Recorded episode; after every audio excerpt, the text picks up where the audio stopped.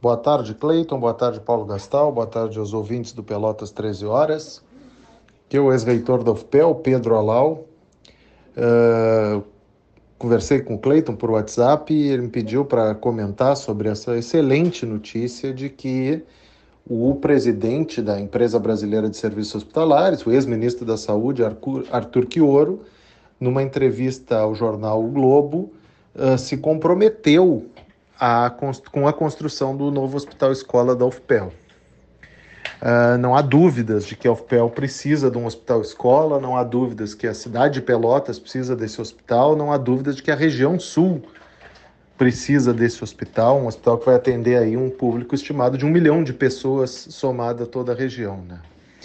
Uh, e essa construção desse hospital não é um projeto de, de algum de nós que tivemos à frente da universidade, esse é um projeto gestão César Borges, gestão Mauro Delpino, gestão Pedro Alau, gestão Isabela, todos os gestores da Faculdade de Medicina nesse período.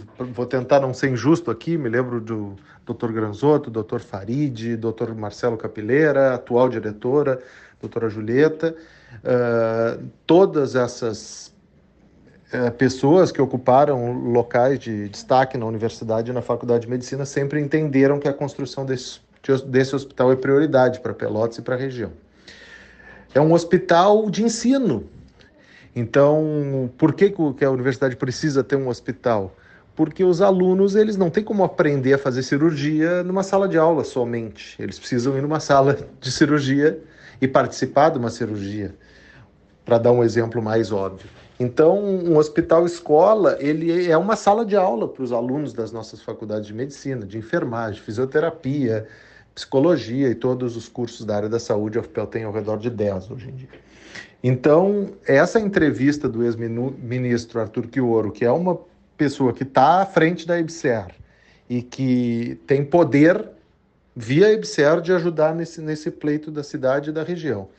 E que tem por trás uh, o Ministério da Saúde, porque ele foi ministro da Saúde. Então, assim, acho que aumenta muito a probabilidade que Pelotas consiga avançar nessa pauta que há tantos anos se tenta e não se consegue tanto assim. Só para lembrar, o exercício, talvez bem sucedido, mesmo que com falhas, de mobilização regional em prol da duplicação da B R cento e dezesseis, também só acontece quando a região toda se mobiliza junto. Então, em relação a essa pauta do Hospital Escola, espero que a gente consiga mobilizar toda a região.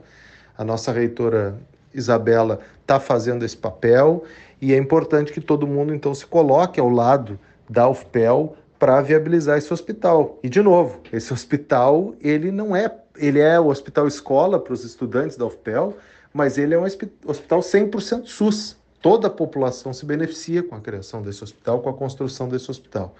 Então, fica aqui a minha mensagem de apoio a essa, esse assunto e meu pedido para que todos os ouvintes do treze Horas, todas as lideranças uh, que participam dessa bancada e que já participaram, se mobilizem para que a gente consiga finalmente construir o Hospital Escola da U F P E L e concretizar esse sonho que começou a ser sonhado décadas atrás, por gestores tanto da universidade quanto da Faculdade de Medicina. Um abraço.